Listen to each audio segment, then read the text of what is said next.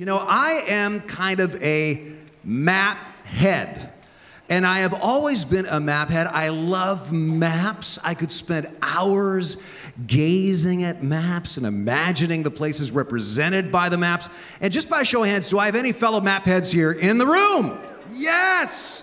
More than in any other service. The 1045 is the map head service because we've been spending the whole morning looking at our precious maps. But I love basically any maps, maps of the world, old maps of Disneyland. I could look at these for hours. You know what I'm talking about. I even like maps of imaginary places like Narnia or Middle Earth. Maps. I just love maps. So I was completely stoked when somebody gave me a book called On the Map by a guy named Simon Garfield. There's so many fascinating things in this book at least fascinating to me and about 30 other people who just raised their hands. Like, he points out a myth about maps that most people believe, and it's this that in the Middle Ages, everyone believed the earth was flat. You could sail right off the edge. That is not true. In the Middle Ages, they knew that the world was round. In fact, even in very ancient days, even in the time of Jesus, Everybody had known the world was round when Jesus was alive for centuries. In fact, about a century before Christ, Greek astronomers accurately calculated the circumference of the planet. So they not only knew the shape of our world, they knew the size of our world. So, why in the world do we think that they thought the earth was flat? Well, it turns out that this book is the culprit. In the 1820s, an American writer, Washington Irving, you've probably heard of him, he wrote a biography of Christopher Columbus. And he asserted that it was true that he'd done a lot of research, but he made up a scene where there is a trial. And church leaders accuse Christopher Columbus of heresy because he taught that the world was round, while the church taught, the official church doctrine was that the earth was flat. In reality, never happened. There never was such a trial. The church never taught the earth was flat. If you look for any official church teaching or any medieval scholar at all asserting that the earth was flat, you won't find it because nobody thought the earth was flat. However, Washington Irving's portrayal was so convincing that artists started painting pictures of it. And eventually, people believed it as fact. It made it into textbooks. Personally, I think it's partly because we love to believe any stories about how stupid people used to be in the old days, right? It flatters our ego, right? I mean, I know I'm not that smart, but I'm smarter than those numbskulls back then. Now, there's another thing he points out in this book, which was very interesting to me. You know, you look at old maps sometimes and you go, that's ridiculous. The world doesn't look like that. They knew it too. He points out that maps in ancient times, follow me here, served a completely different purpose than maps we use today. In the old days, when people wanted to know where to go, where to find some store in some town, they didn't look at a map, they just asked local guides. Makes sense. Maps were used not to show the world, but to show their world view, to show how they saw the world. Does that make sense? Kind of like this famous map from the cover of The New Yorker a few years ago. Do you remember this? This is a New Yorker's view of the world. The only detail is in Manhattan, then there's the Hudson River, and everything else is a flyover state till you get to Los Angeles, and that's it. That's the whole world right there from a New Yorker's perspective. That's a worldview map. Well, that's what ancient maps were like. They just honestly said this is how we see the world, not geographically, but kind of spiritually. Like, this is a very famous medieval map. You see three continents Europe, Asia, and Africa and the center of the world is Jerusalem. Now, nobody thought that this is what the world physically looked like a giant clover leaf with Jerusalem in the middle, but this was their world view. You could call it their mind map. The way they saw the world spiritually was everything centered on Jerusalem. Jerusalem was the center of history, the center of prophecy, the center of the Bible. And this is also how people in Jesus' day viewed the world. The whole world centered on Jerusalem, and in Jerusalem, everything centered on one building the temple. It was the center of all existence in heaven and on earth. In fact, you could picture their mind map this way. You can see it at the top of your notes two circles overlapping. On one side is heaven, on the other side is earth, and in the middle, where they overlap, that's the temple in Jerusalem. See, heaven is holy, the earth, not so holy. So, how can sinful, earthly humans meet with a holy God? And we long to do that, right? Like that George Harrison song, My Sweet Lord, I really want to know you. I really want to see you. We long to have that conscious contact with God. It's like we, we have a thirst for it, we have a hunger for it. Just like we thirst for water, we thirst for food, we thirst for God. So, where can I slake that thirst? Where can I fill that hunger? The temple is the place on earth where that tension is resolved. They saw it as a sacred place where sacred people, sacred priests, do sacred protocols, rituals, procedures. And if you wanted your sins to be forgiven, man, who doesn't want that? And if you want a relationship with God, if you want to make sure you go to heaven when you die, the temple is the place where this can happen. The only place where this can happen. The only way this can happen in Jerusalem at the Temple Mount. Without that temple, you are lost. And then Jesus comes along, points to the building, and says, That temple that's going to be destroyed. That's going to be gone forever. And the people were like, What now? Some were just perplexed, and some were outraged and threatened. 77 is the name of our series 77 Days in the Life of Christ, ending on Easter. And we've been looking at how did the events of Christ's life get to what happened on Easter week? Like, how did Jesus Christ end up on a cross, killed?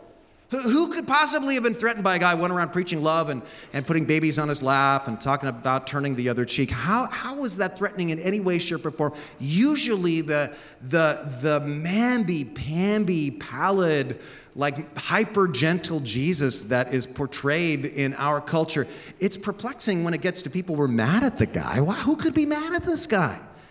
And so, in this series, what we've been looking at is the drama, the arc the conflict that Jesus created that wound up with him on the cross. And if you want to understand the plot, you have to look at what Jesus said and did about the temple.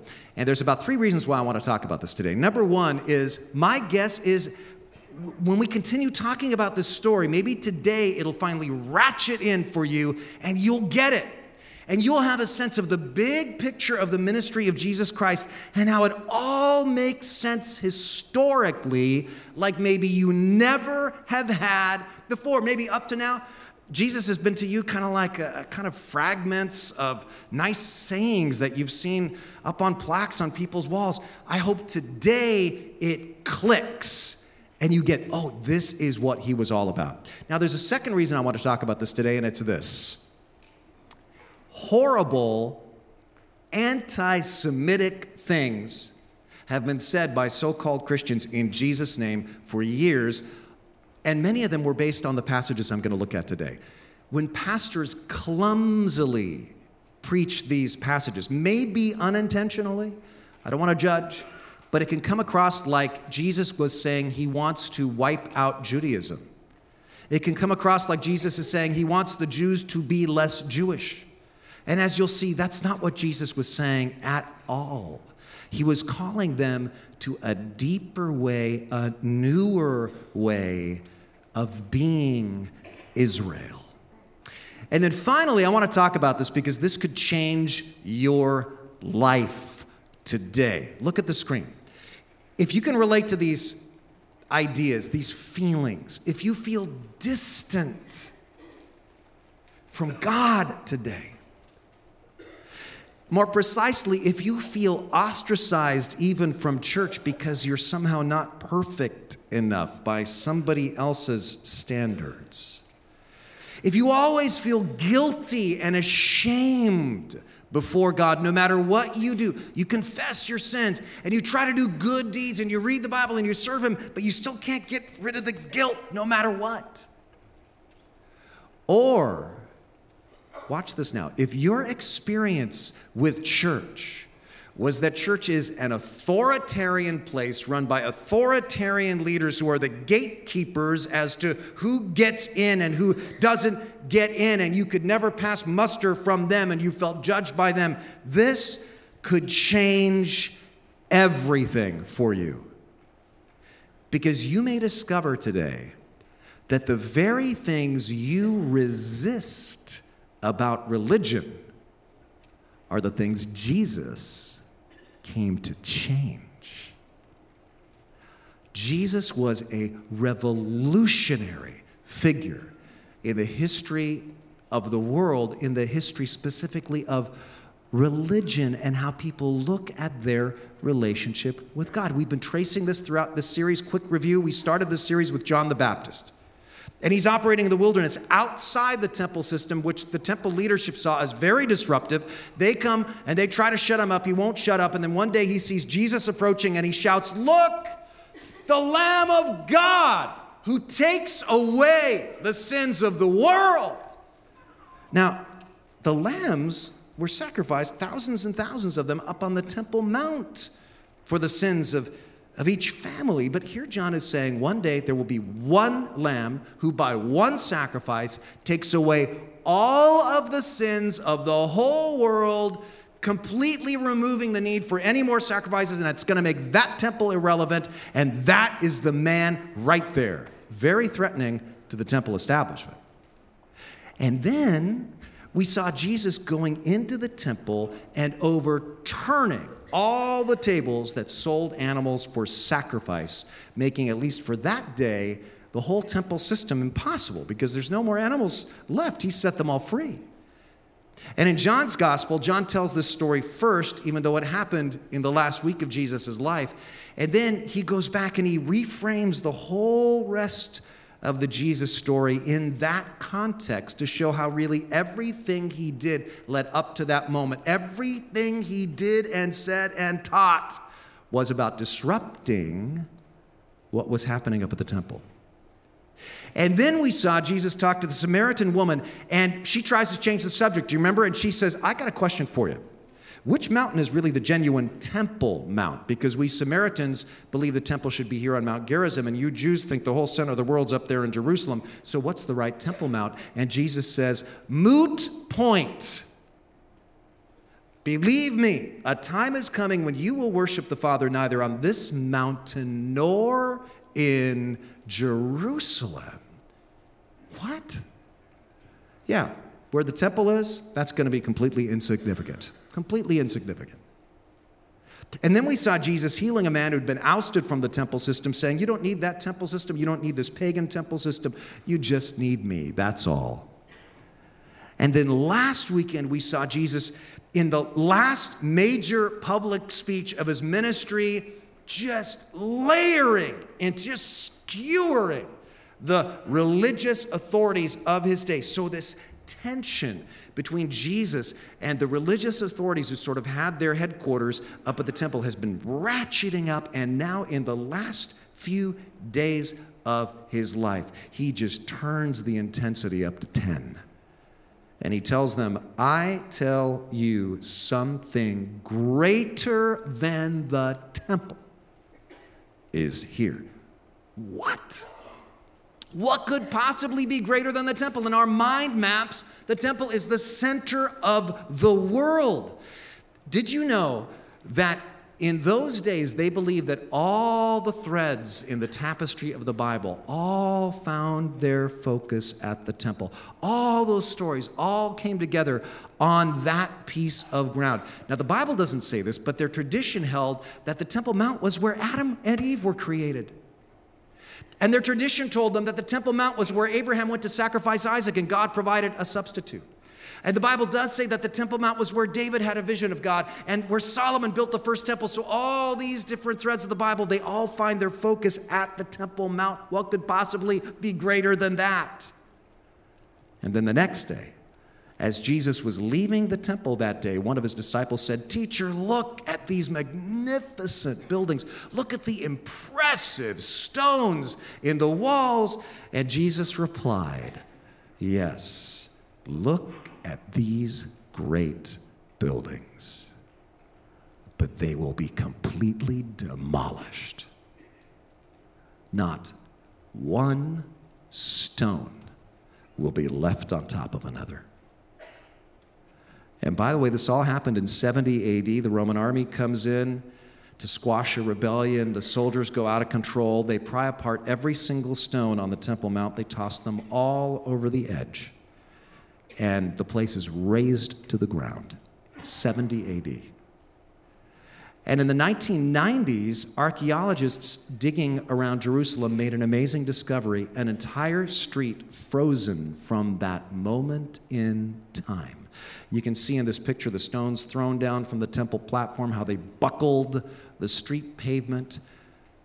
These stones were just left there by the Romans to kind of show the power and force of their army. And then the rubble of the centuries buried this.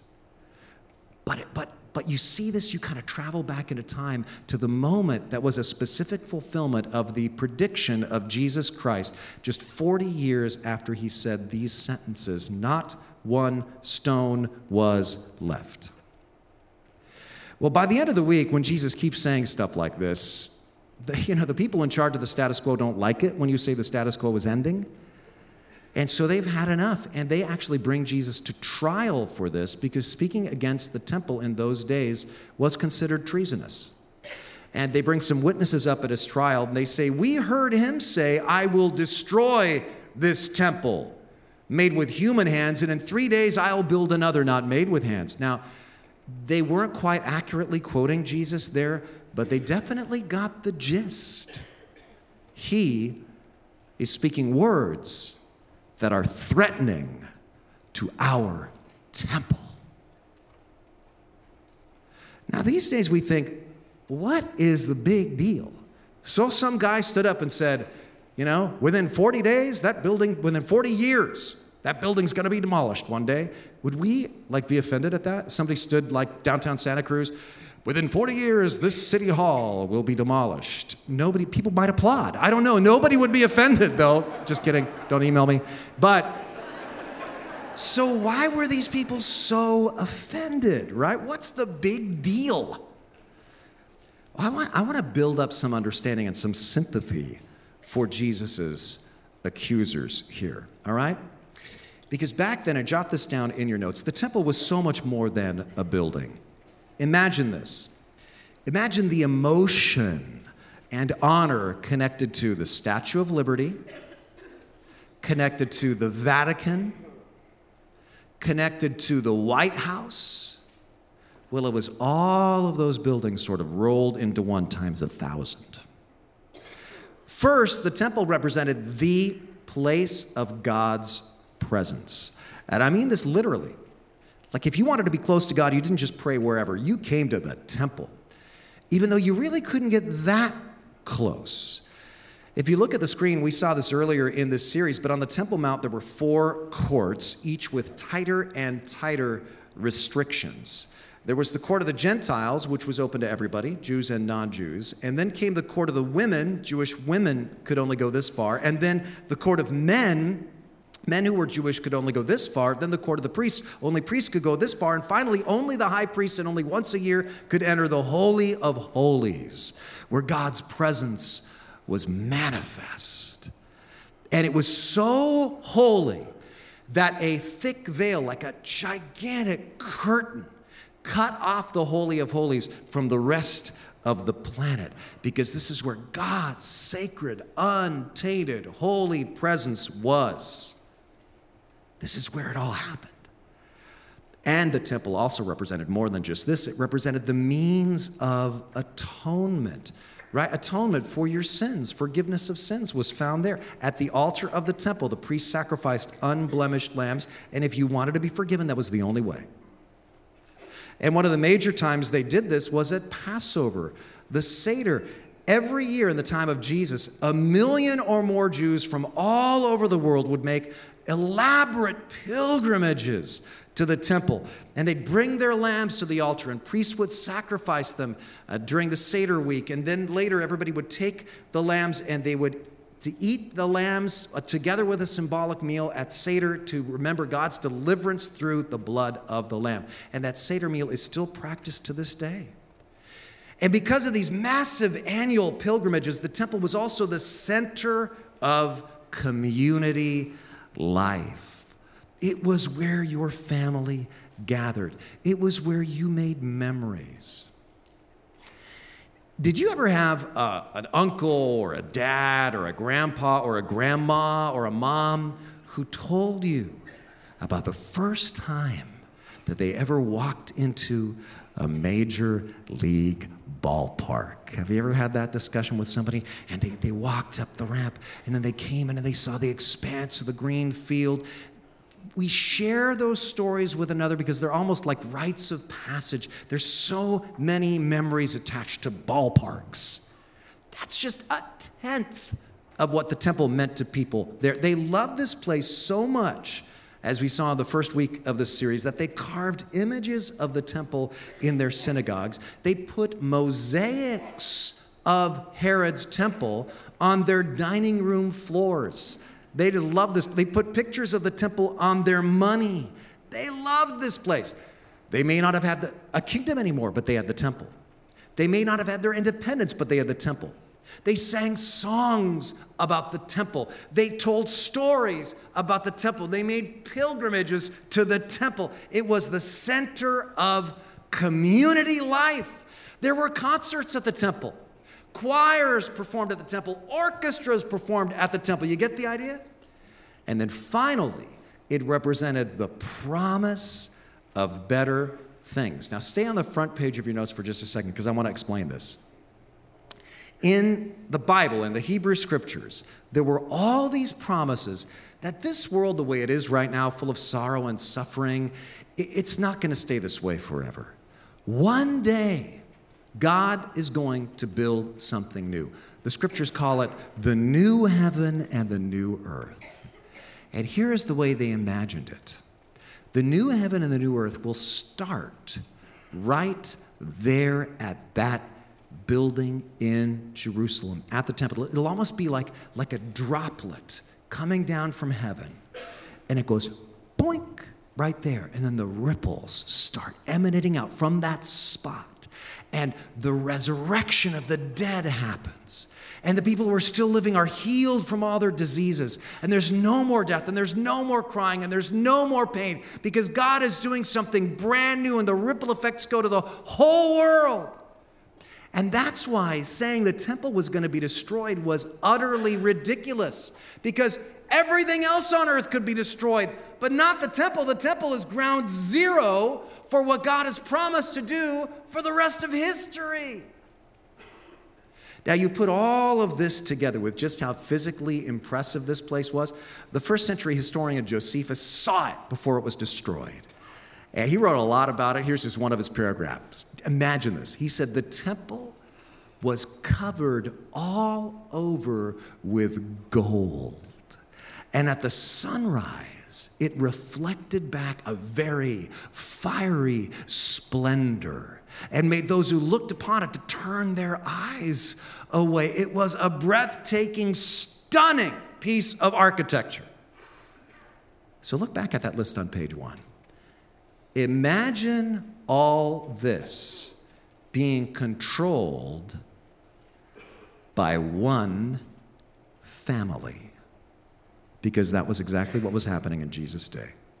One family, the Annas family, they controlled everything that happened at the temple. They controlled who got into the temple. They controlled who got to buy and sell in the temple. They controlled when the temple was open. You can imagine how much power they had. Now, you know what they say about power, power corrupts, and absolute power, what? Corrupts absolutely. And the Annas family was widely considered to have become corrupt and greedy and authoritarian, not just by Jesus. If you look at writings of people in the first century, criticism of the controllers of the temple are all over the place. The people loved the temple, but they loathed the people who controlled the temple.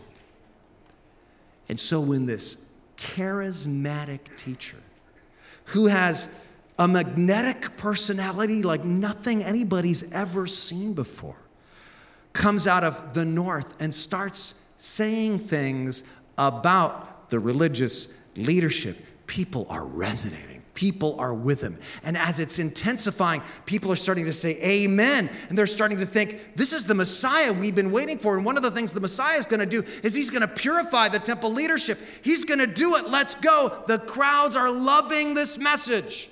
They're hearing it loud and clear. Something's going to change up there on the Temple Mount. You know who else is hearing this loud and clear? The temple leadership.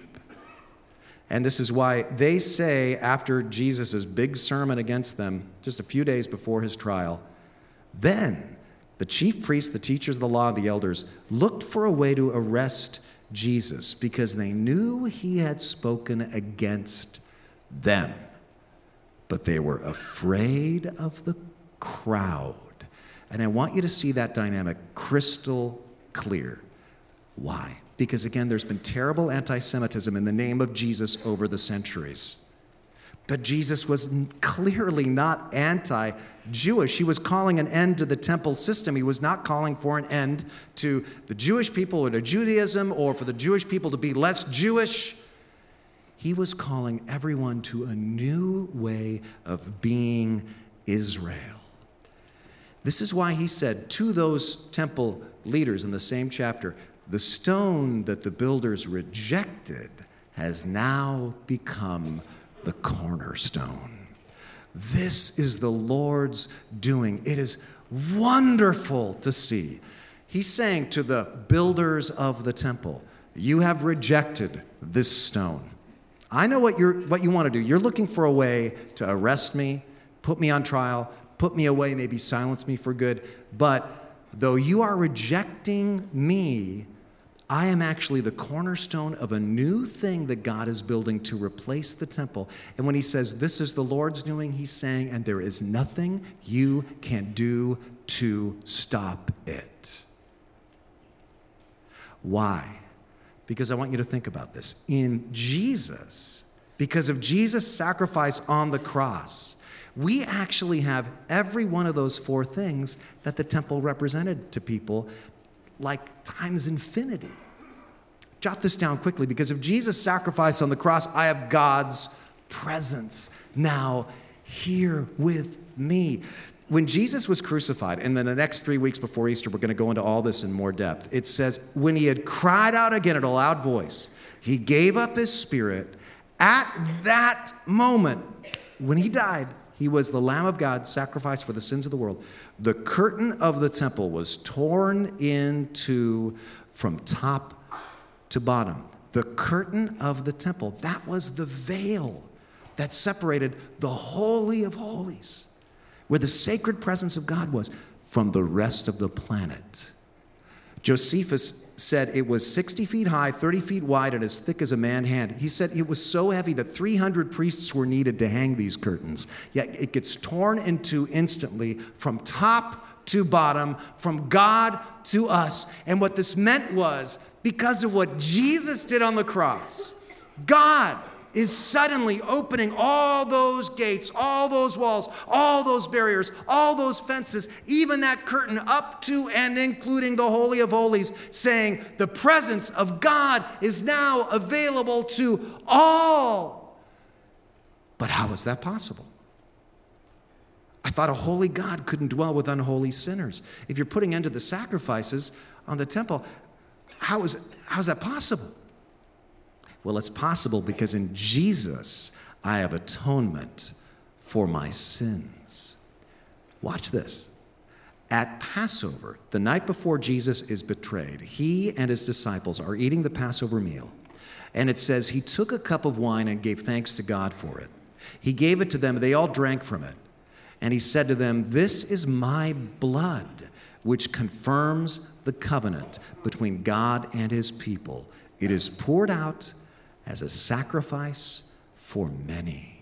He's saying, guys, guys, remember when this all started three years ago? And that thing you heard John the Baptist say, the Lamb of God who takes away the sins of the world? Well, that is happening tonight. I will be the sacrifice that puts an end to the need of all other sacrifices forever. And when people simply trust in me, they are totally forgiven. They don't have to do anything else. And, and, and that's why his sacrifice is why now in him we have the center for community life. This is so beautiful. Jesus says, Do this in remembrance of me. And when we take the communion meal, we find that center of community life together personal story. I'll never forget crashing through the jungles of Guatemala with Steve Reed, one of our missionaries here. A scene like this is all we could see from the windows of our Jeep. And then we got to our destination, which was a little village, thatched roofs, way off the grid, everything you imagine a village in a jungle to be.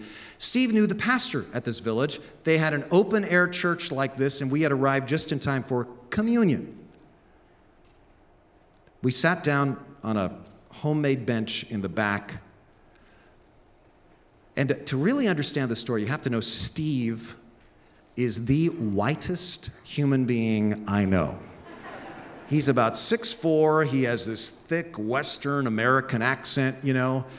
Hola, mi amigo. This is how he talks, even though he's fluent in Spanish. We, in other words, we could not have stood out more like sore thumbs in that village if we had tried. Yet in that moment, a Mayan little Mayan man who must have been a foot and a half shorter than Steve. He passes me the bread and he passes me the cup and he looks at me and we partake in communion together. And I have to tell you, in that moment, I just wept. One of the most profound experiences of my life. Because I looked at this brother of mine in Christ. And here's somebody who I probably wouldn't have anything else really in common with. We don't speak the same language, we're not from the same culture, we probably don't have the exact same political concerns. But much more important than any of that, we both spoke the language of communion. And me and all those Mayans that were there, and Steve, we had found the center of our community at the cross. And especially in divisive times like this, as followers of Jesus, we really need to remember as Christians, we have different cultures, different politics, different ethnicities, different languages. I mean, some are male, some are female, some are Democrats, some are Republicans, some speak English, some speak Spanish, some are citizens, some are not, some are Warrior fans, some are still Lakers fans, inexplicably. But we are united when we remember Jesus is the center of our community. And he is the cornerstone of something that can never be destroyed by any army ever. Greater than the temple. Something greater than the temple is here. And then finally, in Jesus, I have the promise of better things. You tired? A little tired of the way this world is right now? Check this out. Jesus says at the end of that communion meal, I tell you the truth, I will not drink wine again until the day I drink it new in the kingdom of God. This can pass us by if we're not aware of the, the language here. In those days, when somebody would say, I won't eat again until the day I, or I won't drink again until the day I do whatever, they are making the most solemn oath they can make. They're making a promise, a vow, an, an oath, saying, I promise that I am going to do this thing. When Jesus said this, he was saying to you and all of his followers, I promise I am going to bring you to the feast of the King. And we're going to be partaking of the rest of this meal together in the new heaven and the new earth.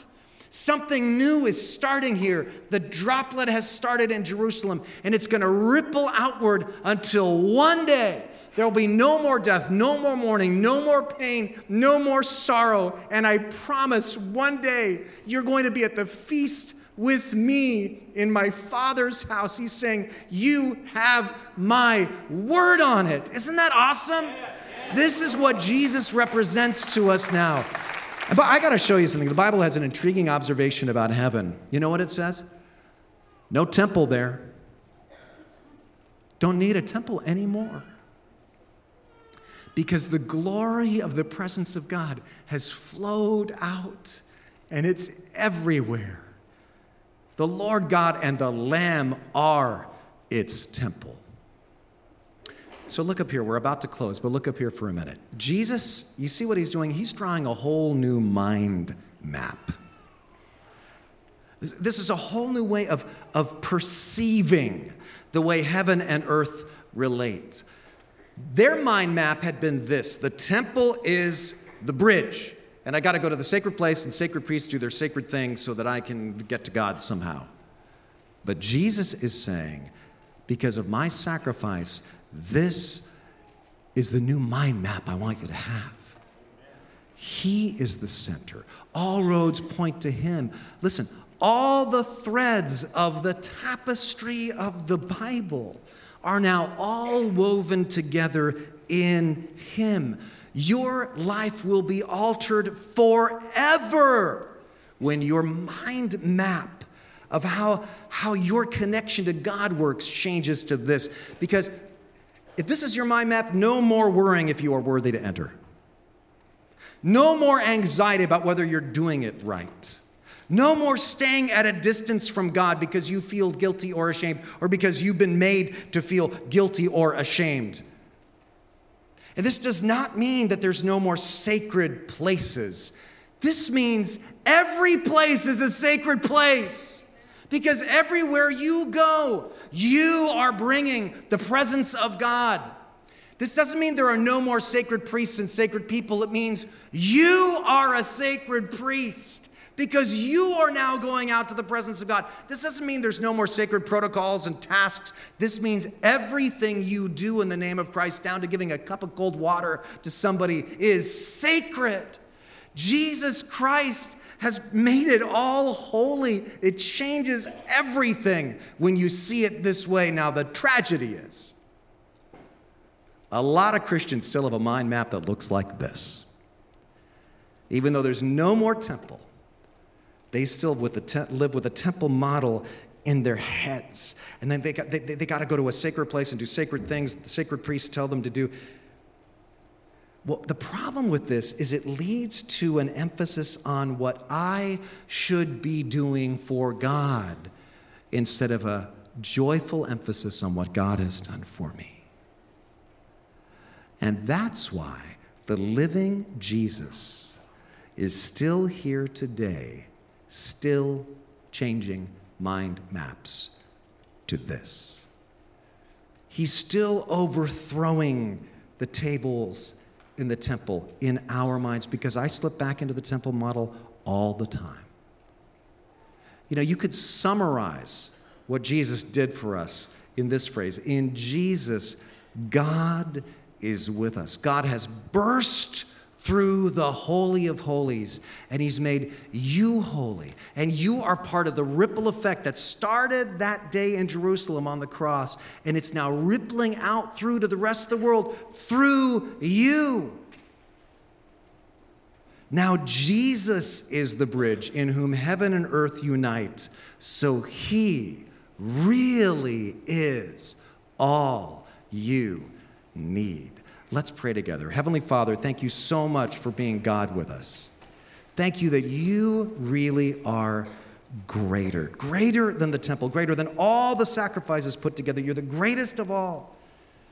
That you came to abolish all the dividing walls that separated us. So, God, help us not to slip back into that old temple model. God, help us to embrace to embrace what you have come to do, to rush into your loving arms, into your holy presence, because you have made it available to us by your grace. We praise you for it. We are set free by it, and we thank you for it in Jesus' holy name. Amen.